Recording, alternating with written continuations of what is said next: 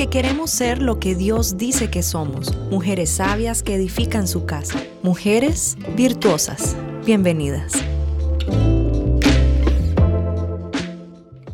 Hola, hola, buenos días, bienvenidas a Virtuosa. Bueno, buenos días, buenas tardes, buenas noches a la hora que usted nos está escuchando. Muchas gracias por acompañarnos en este nuevo episodio de Virtuosas. Hoy me encuentro acompañada, como siempre, de dos mujeres que admiro y amo mucho. Así que, eh, bienvenida, hermana Tere, ¿cómo ha estado? Yo muy contenta, agradecida con el Señor, también te amamos y agradecidas que nos permite poder compartir con ustedes y esperamos que el tema que el día de hoy vamos a ver a la luz de la palabra le pueda edificar, le pueda fortalecer, le pueda animar y le pueda instruir. Bueno, y también tenemos a la hermana Nuni, que hoy nuevamente nos acompaña. Ah. ¿Cómo está, hermana Nuni? Un privilegio, vos. Feliz, contenta de estar con ustedes. Eh, cada experiencia es un aprendizaje nuevo. Sí, sí. Así que sí, no, feliz y agradecida con el Señor. Sí. Bueno, hoy vamos a platicar un poco acerca de la viudez, eh, todo este proceso de luto, duelo que se vive. Y estudiamos un poquito, decía que la vida después es una experiencia que puede cambiar la vida de manera drástica, ¿verdad? Eh, no puedo decir de manera positiva porque obviamente es una pérdida irreparable, ¿verdad? Tanto para la persona con la que vivía y también para los que están alrededor. Así que eh, miremos eh, cómo, cómo todo este proceso de viudez, cómo se puede empezar. Creo que al inicio puede ser normal, ¿verdad? Ese momento de pausa en la vida de esa persona. No podemos obviar cuando tú decías es un proceso doloroso, es un proceso de sufrimiento a causa de una pérdida por un ser amado y en este caso estamos hablando de, la viudez. Entonces, eh, hablábamos antes de, entrar a, cámaras con la hermana Nuni y yo le decía que lo que yo miraba, y tengo un verso que lo ejemplifica perfecto en Eclesiastés 7.2, que es una etapa que lo primero que tenemos que estar abiertos es aprender, es una etapa de aprendizaje. Dice, mejor es ir a una casa de luto que ir a una casa de banquete, porque todos son diseñados para que se les guarde el luto. El viviente debe poner buena advertencia en su corazón nosotros estamos advertidos de que ahí es la escuela del dolor, es una escuela de aprendizaje donde nosotros no nos podemos negar a aprender. Y muchas veces estos temas, tú decías, yo buscaba y no encontré mucho, no se habla de estos temas, aún en las mesas, en nuestros hogares, no queremos hablar de esos procesos de duelo, procesos de, de, que tengan que partir con el Señor, de luto, de, de, viudez, que alguien se pueda ir, decir, no, reprendemos, renunciamos, pero yo sí creo que nosotros debemos, si nosotros habláramos más de estos temas, viviríamos mejor y viviríamos más. Porque mientras nosotros estemos en esta tierra, aunque vivamos 100 o 200 años, es un proceso que esperamos el arrebatamiento, soñamos con ese día, pero igual no nos vamos a quedar en, este cuerpo, en esta dimensión. Hay un proceso que vamos a tener que en algún momento eh, soltar. Sí. y, realmente la viudez, ¿verdad? Eh, y si nosotros le damos un concepto, cuando alguien se queda sin su esposo, cuando su esposo se murió, ¿verdad? Cuando el amado con el que uno ha estado tantos años, en mi caso 32 años de casada, cuatro de novios. Toda una vida. no, toda una vida. Él era, él era eh, mi mejor amigo, ¿verdad? La persona que el Señor había puesto en mi casa como sacerdote y ejercía sacerdocio, era proveedor, era, yo, yo, decía, yo le decía a él, que eh, yo era su, su eh, crítica número uno, pero su primer fan. Entonces, toda una vida, fíjense que yo la vez pasada estaba pensando, ¿por qué es que, porque una viudez comienza con un periodo de luto, sí. ¿verdad? Claro, la persona fallece, tu amado fallece, eh, y tienes que pasar por ese proceso que es otra aparte, ¿verdad? ese periodo inicial de la viudez es muy fuerte, muy doloroso. Y yo... Y es un paso que no se puede evitar. No, no, porque, pero yo le decía al Señor, ¿por qué duele tanto? porque es un dolor muy fuerte. Entonces, eh, eh, eh, cuando nosotros nos unimos en matrimonio, llegamos a ser uno, una sola carne. Se pueden imaginar cuando ya es, eso se separa. Tiene que doler. Yo lo entendí así. Yo, yo, yo pude entenderlo de parte del Señor así, de que ese dolor venía de allí, de esa separación, de haber sido uno, ya no más hasta que la muerte los separe, ¿verdad? Pero sí, el, eh, eh, es un momento, tú dijiste algo cuando comenzaste, es que dijiste tal vez no es algo bueno, algo así dijiste. Mira, los planes de Dios son tan perfectos. Cuando nosotros, como ayer eh, la hermana Teddy predicaba de la mujer de reino, yo estaba allí, yo estaba recibiendo y si eso somos cuando estamos en Dios somos mujeres de reino. Entonces, cuando, cuando el Señor nos mete en este fluir de saber que somos hijas, de que somos eh, mujeres de reino, ¿verdad? De que Él es nuestro Padre, de que sus buenos planes siempre se van a cumplir en nuestras vidas. Entonces, y sucede algo como lo que pues en mi caso me pasó a mí, uno queda pensando, ¿qué onda? Ajá, ¿Cómo esto puede ser un buen plan? Eh, fíjate que ese es el pensamiento natural. O sea, ese es el pensamiento natural que muchas personas y mujeres que tal vez en este momento están pasando por eso pueden decir. O sea, ¿por qué? ¿Por qué me pasó esto? ¿Verdad? Pero hay un plan tan perfecto. Entonces, es bien difícil decir lo que voy a decir ahorita. Porque pudo haber sido lo mejor que te pudo haber pasado. Cuando estás en Dios. Es bien difícil entender los planes perfectos de Dios. Es bien difícil entender que Dios trazó un camino y te puso allí para que se desarrollara ese plan perfecto y en medio de ese plan perfecto estaba que fuera viuda. Es bien difícil eh, de que alguien que esté pasando en este momento diga, pero me duele. Pero Dios es así. Y es tan perfecto Dios que te hace entenderlo. Te rescata de ese hoyo y te hace entender. Y por eso yo, yo, aquí es eh, eh, eh, Jeremías 29, 11, porque yo sé, dice el Señor, los planes que yo tengo para vosotros, declara el Señor, planes de bienestar y no de calamidad, para daros un futuro y una esperanza. Amén. Me está dando un futuro y una esperanza. o sea, en mi caso, la viudez. En el caso de otras personas, otras situaciones adversas, ¿verdad? Pero, pero entender todo de esa manera te rescata. Te rescata porque eh, eh, entiendes, no es en vano. Yo viví 32 años, como les digo, y fueron experiencias hermosas, así de... Fue un, un, Una montaña rusa. No, extraordinario, extraordinario, porque eh, miren, eh, siervas de Dios que están buscando esposo, ¿verdad? Busquen un esposo en Dios.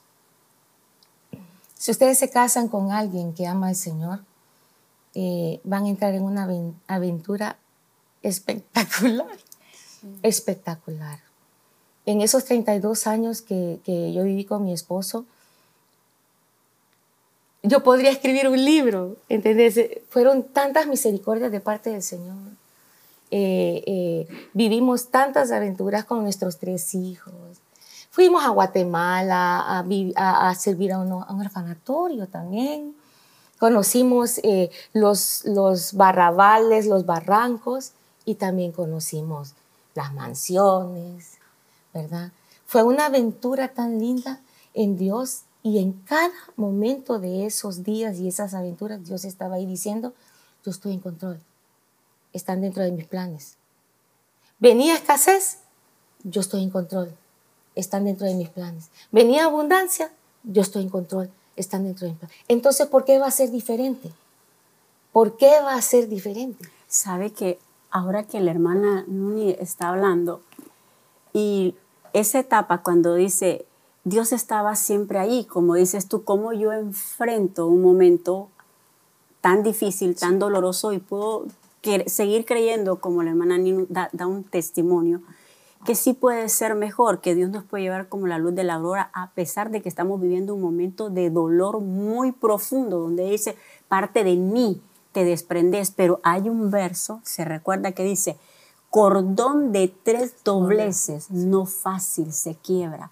Entonces la manera, por eso ella decía, qué importante es estar en Dios, porque, porque es cierto, una parte física ya no está, pero está el cordón de tres dobleces que se vuelve más fuerte cuando lo tenés al Señor. Entonces no te quebras, no te rompes, ella no se quebró, no se rompió, porque está ese cordón de tres dobleces. Entonces es la manera, ok, si vos la escuchás y tal vez alguna hermana que esté escuchando o alguien que usted sabe que necesita tal vez llevarle esta palabra de, de consuelo, vos decís, fue doloroso, no se niega, hay una aceptación. Sí. Eso no puedo negar, me duele y voy delante del Señor, pero ahí está ese consuelo que dice, soy cordón de tres dedos, no te vas a quebrar, no te vas a romper, aquí estoy yo, así como andaba, pero ahora estoy yo. Y como que ese cordón se vuelve más fuerte, porque dice, ya no me llamarás Señor, ahora me llamarás marido. Entonces, o sea, usted que lo está viviendo, pero alguien dice, ¿cómo es posible? Pero es que llega un momento que la incertidumbre y el dolor son parte de la vida, yo lo decía ayer,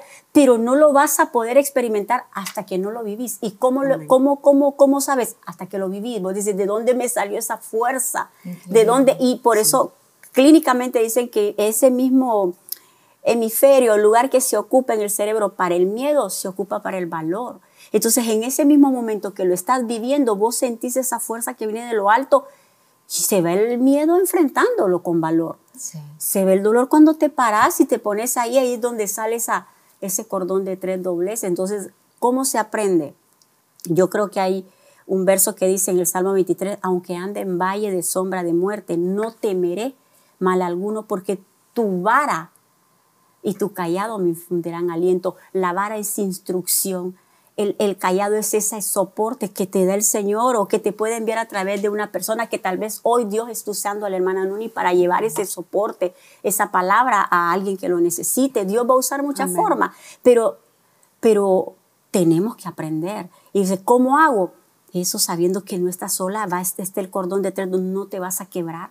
Él va a estar ahí, Él se va a poner de una manera más fuerte y, y tus hijos son más los hijos de la, de la abandonada. Dice que cuando no tienen un padre, porque Jehová es su padre, Él es el, que les enseña. Entonces yo creo, abrazas todo eso y no te quebras, pero no negas el dolor. Y yo creo que es importante también, bueno, escuchamos a la hermana Nuni y yo la escucho muy llena de esperanza y esperanza que le da también a las personas que nos están escuchando.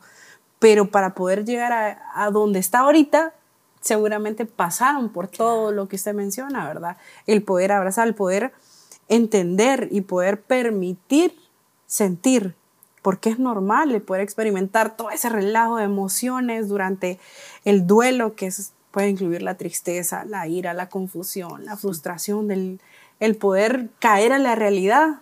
Ya no está aquí. Sí, y fíjate que yo eso les iba a decir porque una cosa es, como dice la hermana Tere, entender que nuevas son sus misericordias cada mañana y vivir allí, refugiadito ahí, ¿verdad?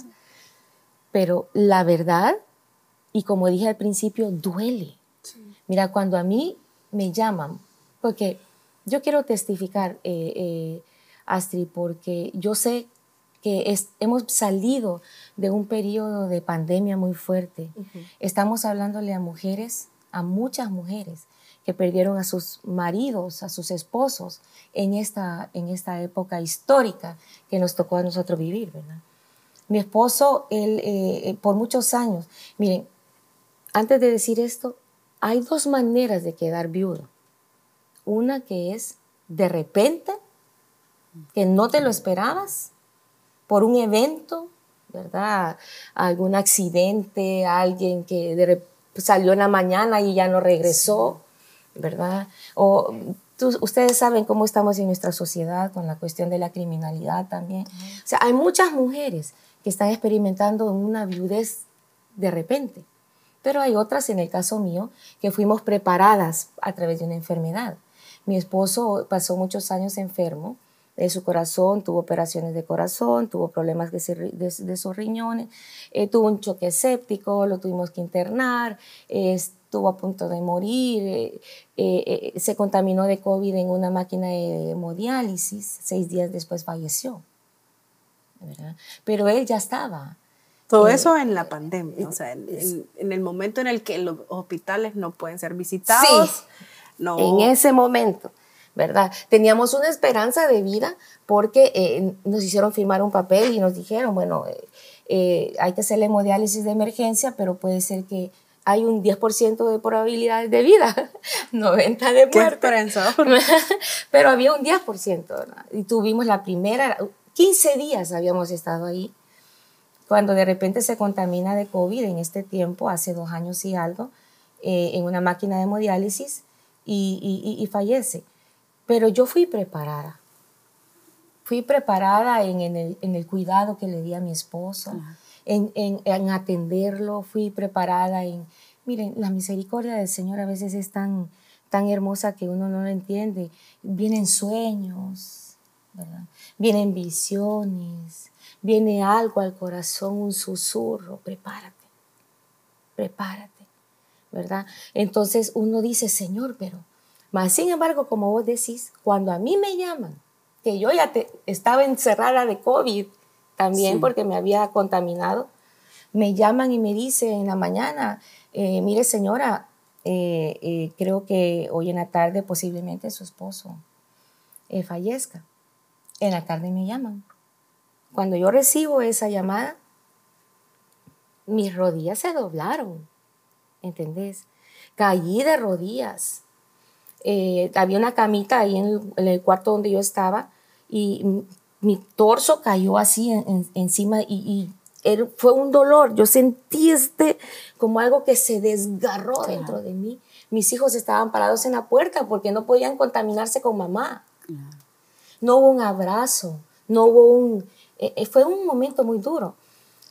Mas, sin embargo, vino el Señor en medio de su misericordia en ese momento y pone un sentir en mi corazón de dar gracias en el momento más duro.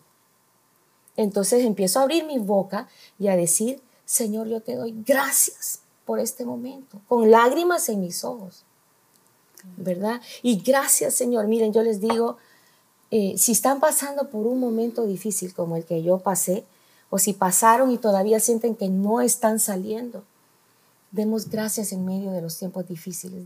Atrévanse a decirle, Señor, gracias. No lo entiendo, no sé qué estás haciendo, Señor, pero yo te doy gracias porque yo sé que tus planes son hermosos y yo sé que tú estás en control, ¿verdad? Y, es, eh, el, el, dolor es muy fuerte y el enemigo es sagaz. El enemigo es sagaz. Porque se acuerdan cuando David en medio de su debilidad fue tentado, ¿verdad? El enemigo conoce los tiempos de debilidad de nosotras las mujeres. Eh, cuando te dicen que tu esposo ha muerto, es uno de esos momentos. Hay debilidad en todo sentido, ¿verdad? El alma, el cuerpo, el espíritu. Y, vino el enemigo. Te contaba yo la vez pasada, ¿verdad? Hay un ataque del enemigo. Y créanme que yo, yo esto yo lo quiero sacar a luz porque yo sé que muchas personas como yo, eh, eh, en tiempos de tristeza, de debilidad, no solamente tal vez por una viudez, experimentan ataques del enemigo. En de muchas maneras. El enemigo vino a mí eh, tres días seguidos mientras yo estaba ahí peleando con este COVID. mis pulmones estaban un poquito mal, pero el enemigo conoce y nos, nos estudia. Y me decía, ven, me decía, por tres noches seguidas llegó y me decía, ven, ven, eh, sírvele a tu esposo muerto. Y yo quedaba como que sírvele a tu esposo muerto. Yo sé dónde mi esposo eh, eh, está, pero el enemigo quería una trampa, ¿verdad? Lanzar una trampa. Ven y, y sírvele a tu esposo muerto porque sabía que yo me Pasé mi vida sirviéndole a mi esposo. Tres noches. La tercera noche vino el Espíritu Santo de Dios tan hermoso y que pelea nuestras batallas y cuando vino la, la mismo ofrecimiento, ven, sírvele a tu esposo muerto. Vino una fuerza y un fuego dentro de mí y yo dije, no, ya basta, ya basta, yo decido vivir. Y ese es mi mensaje. A todas aquellas mujeres que están pasando por una situación de viudez, de luto, tenemos que decirle al enemigo que nosotros decidimos vivir, que decidimos abrazar estos hermosos planes que Dios tiene para nosotros, que necesitamos, eh, eh, eh, que queremos avanzar y no estancarnos ni retroceder, porque en Dios es eso, como mencionaba usted, hermana Tere. La senda del justo es como la luz de la aurora que va de aumento en aumento. Y si ustedes se fijan, en una senda uno va poniendo un paso, luego otro paso, pero esta, póngale que yo estoy aquí. De aquí yo ya recorrí un camino. Todo lo que yo recorrí es como un algo que voy a meter en mi mochila y me va a servir para lo que me falta recorrer. Pero me va a servir para bendecir a otros también. Pero el camino que tengo por delante lo desconozco. Va a ser novedad en mi vida. Cada vez que yo doy un paso y doy otro paso y doy otro paso, va a ser novedad en el espíritu, novedad de experiencia, novedad en madurez para avanzar en Dios. Por eso, ahora que la hermana Nuni daba su testimonio, yo creo que es importante como, como un segundo punto que no nos podemos negar a ser instruidos, porque eso representa la vara de la disciplina. Habían dos voces, van a haber dos voces y tú tienes que discernir qué voz escuchas. Ella escuchó la voz del Espíritu Santo que le dijo, porque primero sírvele a tu esposo muerto. Y yo creo que un, tal vez como un tercer punto, como para decir cómo aprendo a vivir sin él y cómo suelto esto, cómo suelto este dolor, cómo suelto este esposo muerto. Primero es una mentira, porque como mujer de Dios sabe que Dios no es un Dios de muertos, Dios es un Dios de vivos. Entonces en ese momento creo que tenemos que decidir y discernir esa tristeza, saber si es una tristeza que viene de parte de Dios, porque si hay tristezas, hay dolores que Dios los permite porque vamos a crecer, nos vamos a ensanchar como mujeres de, de reino, como mujeres con propósito. Entonces, pero ahí era discernir y ella aprendió a discernir esa voz y saber ser obediente a la voz del Espíritu Santo. Entonces van a ver esas voces, pero nosotros como, como porque también tenemos que decir, no solo en el caso de la hermana Nuni, hay hombres que pasan por esos procesos de viudez, que se va la amada. Y miren, para el hombre, bueno, no solamente científicamente, sino que quizás uno lo, es más, lo ha podido ver, es más difícil enfrentar un proceso de duelo, de viudez, que para la mujer. ¿Por qué? Porque el hombre no es tan fácil para expresar sus emociones. El hombre generalmente con su esposa, con sus hijos, con su familia, pero uno de mujer está pendiente de los hijos, de los nietos, hasta de la familia, del esposo, de los amigos, de todo. Entonces uno es como más polifacético, está pendiente de todo. Entonces no es que no duela, pero uno sabe gestionar diferente el dolor, pero el hombre no. Entonces muchas veces cuando el hombre no sabe cómo gestionar ese dolor, él tiene que tomar una decisión o vive o se muere. Entonces, la mayoría, y hay muchos casos donde han sido muchos años, mueren. Entonces, y hay otro porcentaje que vienen y deciden rehacer su vida y muchas veces son señalados y juzgados, pero es que nadie ha estado en esa soledad donde sabía la intimidad que a veces los varones solo con uno, que no se lo dicen ni a la mamá ni a los hijos. Entonces, ¿cómo enfrentan esos momentos de soledad? Entonces, es tanto el dolor que ellos necesitan venir y tener esa ayuda idónea. Entonces muchas veces nosotros no, no podemos ir y a veces comparar los, dolores porque no es lo mismo, vaya, hablando en generalizado de un duelo, no es lo mismo, ah, pero es que yo, eh, se, murió mi mamá yo no me puse así, yo me pude levantar, pero hay diferentes relaciones. diferentes relaciones de madres e hijos, de esposos y esposas. No podemos comparar. Yo creo que en esto tenemos que aprender cómo se enfrenta en el momento que, pasemos situaciones de duelo y cómo acompañamos. Sí. Hermoso. Cómo acompañamos, porque hasta la forma como acompañamos debe de ser con respeto y debe como que agarremos un mapa. Yo no estoy viviendo esa vida, yo no estoy en esos zapatos, yo no viví esa relación. para poder nosotros pasar un momento que es muy difícil, que Dios está ahí, pero no nos va a evitar ese momento de dolor y de quebrantamiento porque vamos a aprender, nos vamos a ensanchar. Pero están esas voces, como decía la hermana Nuni, donde vamos a tener que decidir y dejar que Dios venga paso a paso, paso a paso. Y yo miraba y te digo, ¿cómo soltamos?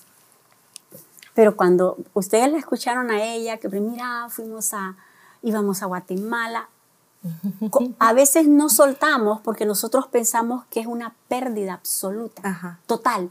Ah, este dolor, aunque me duela, aunque no lo puedo discernir, porque a veces ni siquiera aceptamos el dolor, aceptamos y, y nos ponemos armaduras como que no está pasando nada y tenemos duelos no resueltos. No validamos nuestros sentimientos.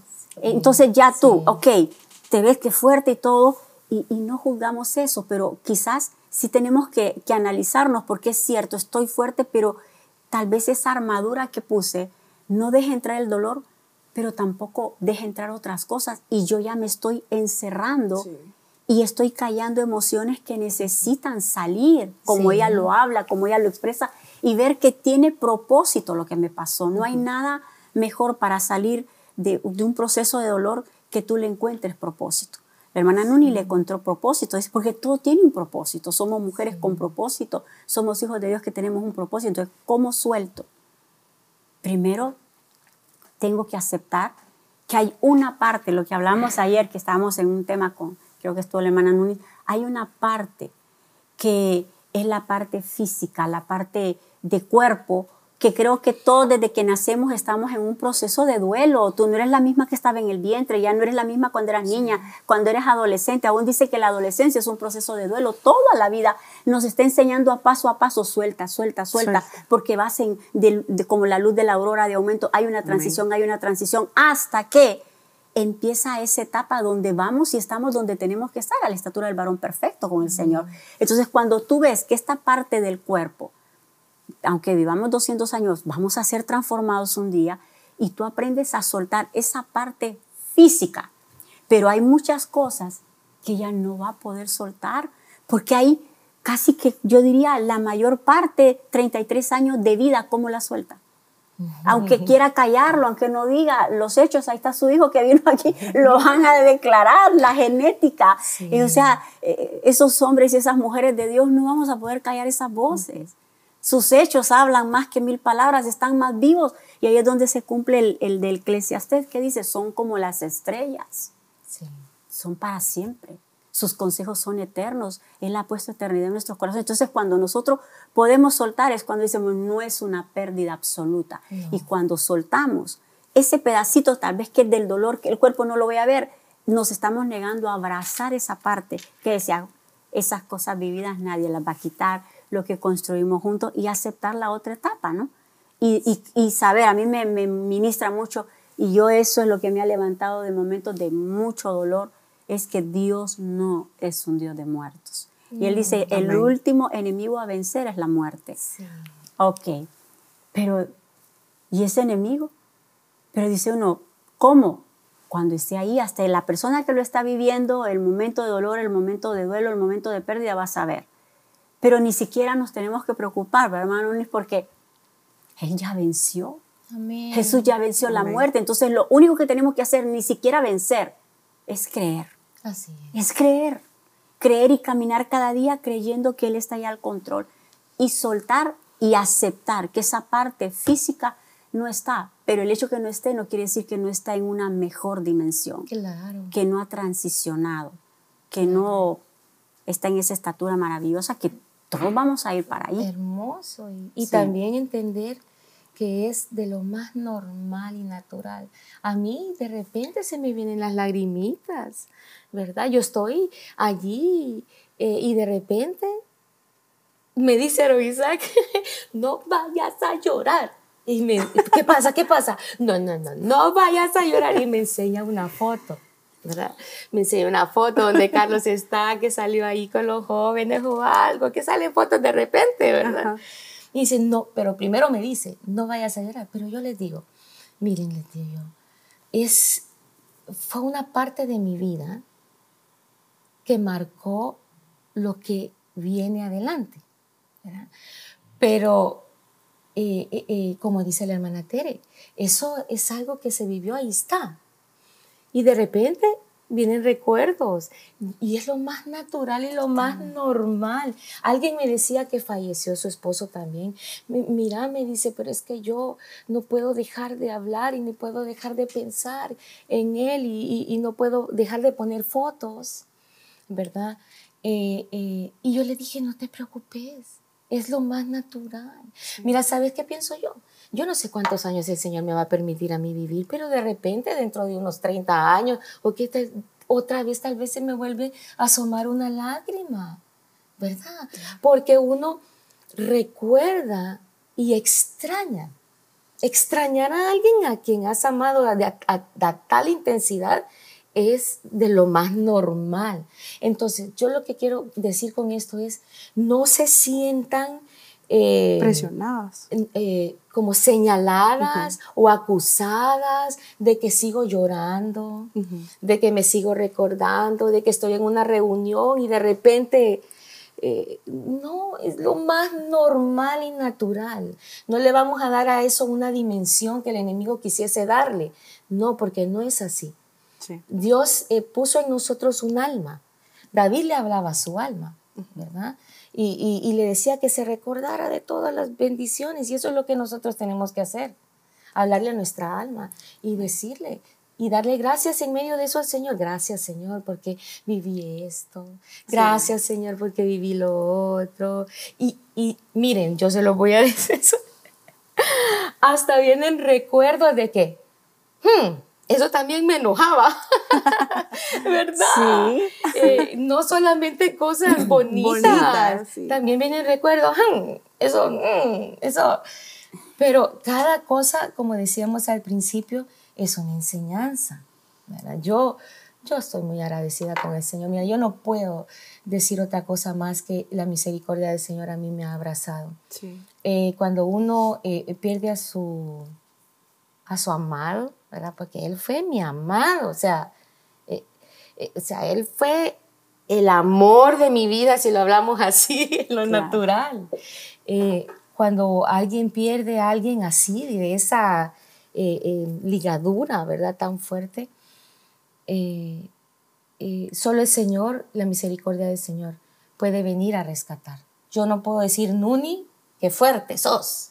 No, porque el Señor conoce lo débil que soy pero sí puedo descubrir una vez más la palabra que dice que el Señor, su poder se perfecciona en medio de nuestra debilidad. Absolutamente. Y, y puedo decirles, es cierto, yo lo estoy viviendo en carne propia.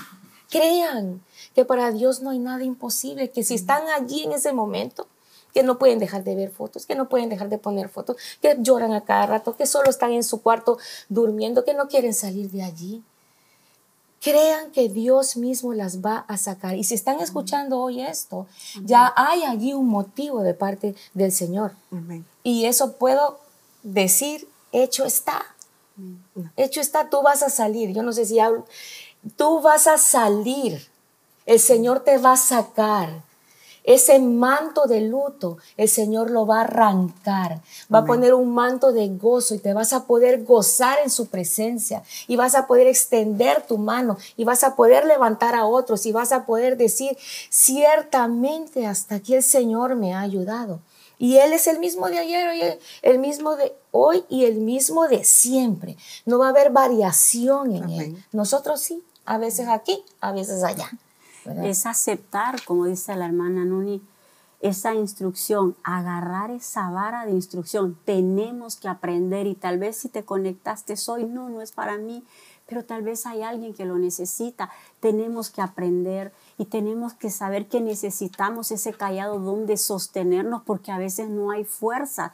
Ella mencionaba una palabra que dice que ese poder se ha perfeccionado en su debilidad, pero dice, diga el débil fuerte soy, pero hay una aceptación que hay una debilidad que necesita una fuerza mayor para estar de pie. No estamos como quien dice en esa negación, porque parte para salir y para poder ir paso a paso, porque es paso a paso, como dice la hermana, son dos años generalmente no hay una fecha porque yo no, no me apunto con fechas. Dicen que lo más doloroso es la primera vez, el primer cumpleaños. Mm. La primera. Eh, el primer día del padre. El, día del primer día de la madre, el primer aniversario de boda. Entonces, como que esos días, esas primera vez, pero son dos años, pero creo que es ir paso a paso y en ese momento venir y esas emociones tienen que salir porque si no después nos hacen desorden en la casa, ellas empiezan a, somatizar y entonces después nos enfermamos o después ya se manifiestan, eh, nos ven enojados, nos ven tristes, ya ni siquiera estamos desarrollando la otra faceta como padres, como, como siervos de Dios. ¿Por qué? Porque esas emociones nos están dominando. en algún momento creo que... Pueden venir enfermedades. Totalmente. Entonces vos venís y estás ahí y si te sale una lágrima, ah, en estos momentos de que hemos pasado como, como casa y muchas casas con la situación de pandemia, diferentes etapas de duelo. Entonces llegó un momento en que uno podía decir, ah, Dios mío, solo me ven llorando. Entonces es mejor que se te salga la lágrima en la mesa, que están comiendo, a que te levantes y que finjas que estás enojada por un comentario, que no te gustó la comida o que no tienes hambre. Entonces, eh, estar ahí porque no se pierde ese círculo de familia, decir, ay, estoy llorona, esto, esto, esto realmente me sobrepasa. Estoy llorona y, me duele mucho lo que ha pasado. Y tal vez viene el otro y empieza y llora. Y ya sin que te des cuenta se volvió una terapia de familia, pero no estamos haciendo eso como poniéndonos esas, armaduras, donde ya no estamos viviendo, donde ya ni siquiera podemos tener una conversación en familia para no tocar el tema, cuando podríamos sacar el dolor, gestionarlo de una manera diferente, como dice el hermano, ay, a veces también se portaba mal. Y, hasta termina uno riendo, se empezó llorando, pero si, si sabes gestionar eso, al final te puedes terminar riendo, ay, secándose la, pero te acordás cuando hacía tal cosa. Entonces es empezar a dejar que salgan de la mejor manera y dejar que el Espíritu Santo nos lleve y nos consuele, no negarnos a eso, no negarnos a eso. Sí, y es entender también, ¿verdad? Que, que como lo hemos hablado desde el inicio, es un proceso, un proceso que no se puede presionar, un proceso que se debe ir paso a paso. Yo escucho a la hermana Nuni y la siento muy amable hasta con ella misma, como de lo que estoy sintiendo, tranquila, es normal va a pasar, va a pasar. Y no dejo de pensar en alguien que lo viví, van a decir que barbaridad siempre expones a tu familia, pero recuerdo mucho hace, eh, pasó hace muchos años, pero recuerdo a una tía que quedó viuda muy joven, pero meses atrás había, había fallecido mi abuela, entonces toda la familia estaba en luto. Y el de ella estaba también, pero como familia creo que como cada quien vivió su luto por mi abuela, omitimos o, tapamos el de ella. Y tal, vi también emociones, ¿verdad? Que no fueron gestionadas a tiempo y que se pueden ver y, traen factura también. Y seguramente mi tía me está escuchando, pero sepa que, que la amo. y que siempre hay un tiempo para todo. y yo si pudiera, de eso yo los estaba meditando decía, Señor, pero ¿cómo, cómo se hace? Pero al final yo creo que a mí me ha animado tanto y me ha fortalecido tanto ese verso que Dios no es un Dios de muertos.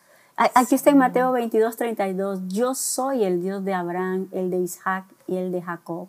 Dios no es Dios de muertos, sino de vivos. Entonces, los nuestros, hay algo que sí se lo voy a dejar ahorita un apunte, que a mí me confrontaba un poco, hermana Nuni, porque uno medio se pone a leer algunas cosas por, por lo de, de, de, estas etapas de duelo a nivel profesional, y hay una científica, Ross Kubler se llama, ella es una científica, nunca se convirtió nunca cristiana, pero es una psiquiatra científica, y ella, por una serie de investigaciones, de tesis comprobadas en pacientes en cuidados paliativos, ella pudo comprobar. Es largo todos los libros que escribió, pero al final ella afirma y le aceptan y hay una ciencia de tanatología donde no existe la muerte clínicamente. Hace poco yo escuchaba otro científico que habla de la... De, que mi hijo me andaba molestando, mamá, vos que andas, es que uno tiene truco, pero sabes que me, me, a veces me molesta un poco que todas estas verdades nosotros las hemos tenido y hasta ahora que viene la ciencia y comprueba a través de, de los psiquiatras, de los psicólogos, que la física cuántica, así que nosotros dicen ellos que somos una energía, materia como una energía tripartita en la más baja frecuencia, que cuando ya salimos de este cuerpo, que eso es la etapa de muerte, de transición para el mundo, alcanzamos el más alto nivel de energía, que es la sutil. Le digo, eso es lo que la Biblia nos ha dicho siempre, somos eternos. Entonces cuando nosotros abrazamos eso, yo te lo, y se lo dejo, y vaya, búsquelo, investiguelo. Y son dos grandes, eh, bueno, científicos ahora, donde la ciencia nos confirma de que no existe, que esto solo es una etapa, dicen ellos, cuerpo tripartito de energía en la más baja frecuencia, que la energía sutil, dicen ellos, ese, es el top de las energías, donde está el todo en todo, somos eternos. Y yo pero si eso no lo ha dicho la Biblia siempre. Entonces, cuando abrazamos todas estas verdades, uno dice, Dios no es un Dios de muertos. Y yo es, hay algo que tenemos que aceptar, claro, no va a estar en la misma dimensión, pero yo tengo que tener ese amor y decir, pero está en una, en otro nivel. Sí, está en otro nivel. Y yo eh, aprovecho para testificar porque esa es una de las cosas que el Señor utilizó para prepararme a mí. Eh, en una de las operaciones que Carlos Vicente tuvo de ponerle algo en su corazón, él escapó de morir. Eh, y tuvo una experiencia en Dios muy fuerte, muy fuerte. Él empezó, después de que salió de la crisis, de que ya no murió, ¿verdad? Y eh, eh, él tuvo una experiencia en la que él empezó en Dios, porque yo puedo dar testimonio de que en ese momento había un ambiente en la habitación del hospital eh, muy de Dios, y él empezó a hablar con, como con un ser. Y yo agarré y empecé a grabar lo que él estaba diciendo, pero él empieza a narrar este lugar. Él empieza a narrar lo hermoso de este lugar. Y sus palabras eran, es hermoso, es hermoso, yo no me quiero ir de aquí. Y el ser le decía, tienes que regresar porque tienes que terminar de limpiar tus vestiduras. Yo quiero que aquí, aquí se limpien mis vestiduras, decía él. Yo no me quiero regresar a otro lugar. Quiero que ya lo hagas, que limpies mis vestiduras. Y entonces este ser le decía, no, no es aquí. Vas a regresar y cuando estés listo, vas a venir acá. Pero él describía, describía este lugar y, lloraba mientras lo describía y decía, es, un, es, hermoso, es hermoso. Eh, dice en esta experiencia que él tuvo que eh, eh, primero no le permitían ver y después por misericordia le permitieron ver. Entonces yo digo, esta fue una preparación para mí, porque eh, el Señor me mostró dónde, dónde está mi esposo, ¿verdad? Y, y, este ser decía, este lugar está formado, los materiales preciosos de este lugar es el amor y la misericordia. Siempre dicen eso. El amor y la misericordia. y tienen que saber a qué puerta tienen que ir. Tienen que saber qué puerta tienen que tocar. Muéstrenles qué puerta es la que tienen que abrir. Porque mi esposo vio varias puertas en esta, en esta imagen que le permitieron a él. Y, bueno, tuvo otras experiencias ahí que pues no podría yo contar aquí, pero, pero eh, la cuestión es que hay un lugar, hay un lugar mayor que nos está esperando. Está escrito en la, en la palabra profética más segura. Juan mismo lo describe, ¿verdad? Y entonces eh, nuestra fe es esa. Como niños, creemos que este solamente es un tiempo que, que pasamos, pero hay algo, hermana Terry, que yo no puedo dejar de decir.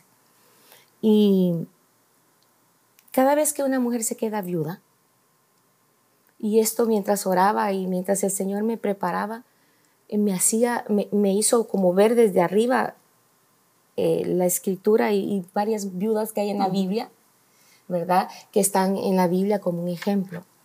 Eh, la viuda de Sarita, eh, Ana la profetisa, que después de siete años se enviudó y estuvo 84 años en el templo sirviendo, ¿verdad? Hay varias viudas en la palabra, pero Dios me hizo ver los hijos. Ruth. Ruth, bueno, pero Dios me hizo ver los hijos. La, la viuda que eh, Elías le dijo que, eh, Eliseo le dijo que, que llenara las vasijas, Claro. ¿verdad? Que sus hijos estaban siendo eh, atacados porque eh, esta Habían persona deudores. que, que quería cobrar Acreedores. se quería llevar como por pago a sus hijos para que Sí. entendamos más claro, ¿verdad? La viuda de Sarepta, su hijo murió mientras el profeta estaba ahí con ella, ¿verdad? Eh, eh, y el Señor me mostró que en todos estos casos, la mano poderosa del Señor vino y rescató a los hijos. Totalmente. Entonces, de, de resucitar de los muertos. Una de esas palabras es, el profeta lo lleva al aposento alto al hijo y lo resucita allí. Y sabemos de qué habla el aposento alto, ¿verdad? De un encuentro de Dios divino. Eh, yo quiero decirles, yo quiero decirles, no teman por sus hijos. Sí. No teman por sus hijos, mis amadas hermanas. Si su esposo partió y creen ustedes que, se sient- que son incapaces de llevar esta tarea hermosa de sacerdotes de su casa, de, de llevar la batuta espiritual en, en medio de sus hijos. Eh, nosotros llevamos la batuta sin clamor, en gemidos, en palabras eh, de, de sabiduría, de, de consejo, cuando nos permiten, ¿verdad? Cuando nos permiten. pero, pero más en clamor, ¿verdad? Estar ahí clamando, no tengan temor. Si ustedes entregaron a sus hijos a Cristo, si los entregaron en el altar, aunque sus hijos no estén en el altar, ¿verdad? No tengan temor, porque si usted, dice la palabra, que si una viuda clama, Dios mismo va a escuchar. Clamemos, clamemos por nuestros hijos, pero no temamos, porque el temor es la puerta que el enemigo utiliza. Entonces, yo vengo hoy a decirles de parte del Señor, no teman. Sus hijos están en las manos del Señor. Él tiene buenos planos para ellos. Los va a resucitar. Va a hacer que se encuentren en el aposento alto. Van a tener un camino delante de ellos y el Señor mismo les va a enseñar. No solamente el Señor es tu marido, sino que el Señor es el padre de tus hijos. Amén. Y él dice que es el defensor Ay, sí de la vida del huérfano. Y hay un verso que solo sellando lo que dice la hermana Nuni y que ha sido rema para mí, para creo que para todas las madres, aunque están todavía tenemos nuestros amados con nosotros y, no hemos pasado por, por esos itinerarios, pero sí hay un verso que yo creo que yo lo he abrazado y me lo he comido y he reposado en él, que es lo mismo que ha experimentado en este momento la hermana Nuni. Dice, porque tus hijos serán enseñados por mí, dice el Amén. Señor, y grande será su paz. Así que Él se encarga, Él está a cargo de nuestros hijos y tengamos paz. Yo pues me despido diciéndole que para mí esto ha- ha- me ha fortalecido en medio de mi debilidad saber que Él está allí y que no es un Dios de muertos, Él es un Dios de vivos y que mm, es la promesa que tenemos de ser transformados y de no quedarnos acá, porque Dios mío, qué aburrimiento sería, tanta cosa, estamos para algo más. Estamos para algo más, estamos para una eternidad. Entonces podemos traer la eternidad a la tierra y, y saber que los nuestros son como los que ya están con el Señor, como las estrellas, para la eternidad. Y que sus hechos hablan más que mil palabras. Aunque nosotros callemos, sus hechos hablan por ellos. Creo que hay, un, hay un- una instrucción directa de parte de Dios de nosotros para poder acompañar a las viudas y a los huérfanos. Y habla en Santiago 1.27, la religión pura y sin mancha. Y en Santiago 1.27 la traducción lenguaje actual dice creer en el Dios, el Padre, es agradarlo y hacer el bien, y ayudar a las viudas y a los huérfanos cuando sufren y no dejarse vencer por la maldad del mundo. Así que también como parte de ese acompañamiento que nosotros podemos dar para todas esas personas, estas mujeres, hombres que están viviendo esta etapa tan difícil, eh, de parte de Dios está este, este mandamiento para nosotros. y, ahí, y yo quisiera el último versículo eh, eh, que tengo, Isaías 54, 4, te lo amo, porque dice, no temas, pues no serás confundida y no te avergüences porque no serás afrentada, sino que te olvidarás de la vergüenza de tu juventud y de la afrenta de tu viudez. No tendrás más memoria porque tu marido es tu hacedor. Jehová de los ejércitos es su nombre y tu redentor, el Santo de Israel, Dios de toda la tierra será llamado. Amén. Qué bonito episodio. Eh, de verdad que me siento privilegiada poder compartir con ustedes. Gracias también a todas las personas que nos pudieron acompañar en este episodio llamado Viudez. Eh, felices y contentos. Recuerda que nos puede escuchar por Estéreo Más 98.5 FM, también vernos por YouTube en Ebenezer HON y disponible en Apple Podcast y también en Spotify. Nos vemos en nuestro próximo episodio. Escuchaste Virtuosas, el lugar donde aprendo a ejercer el sacerdocio que Dios me dio. Hasta la próxima.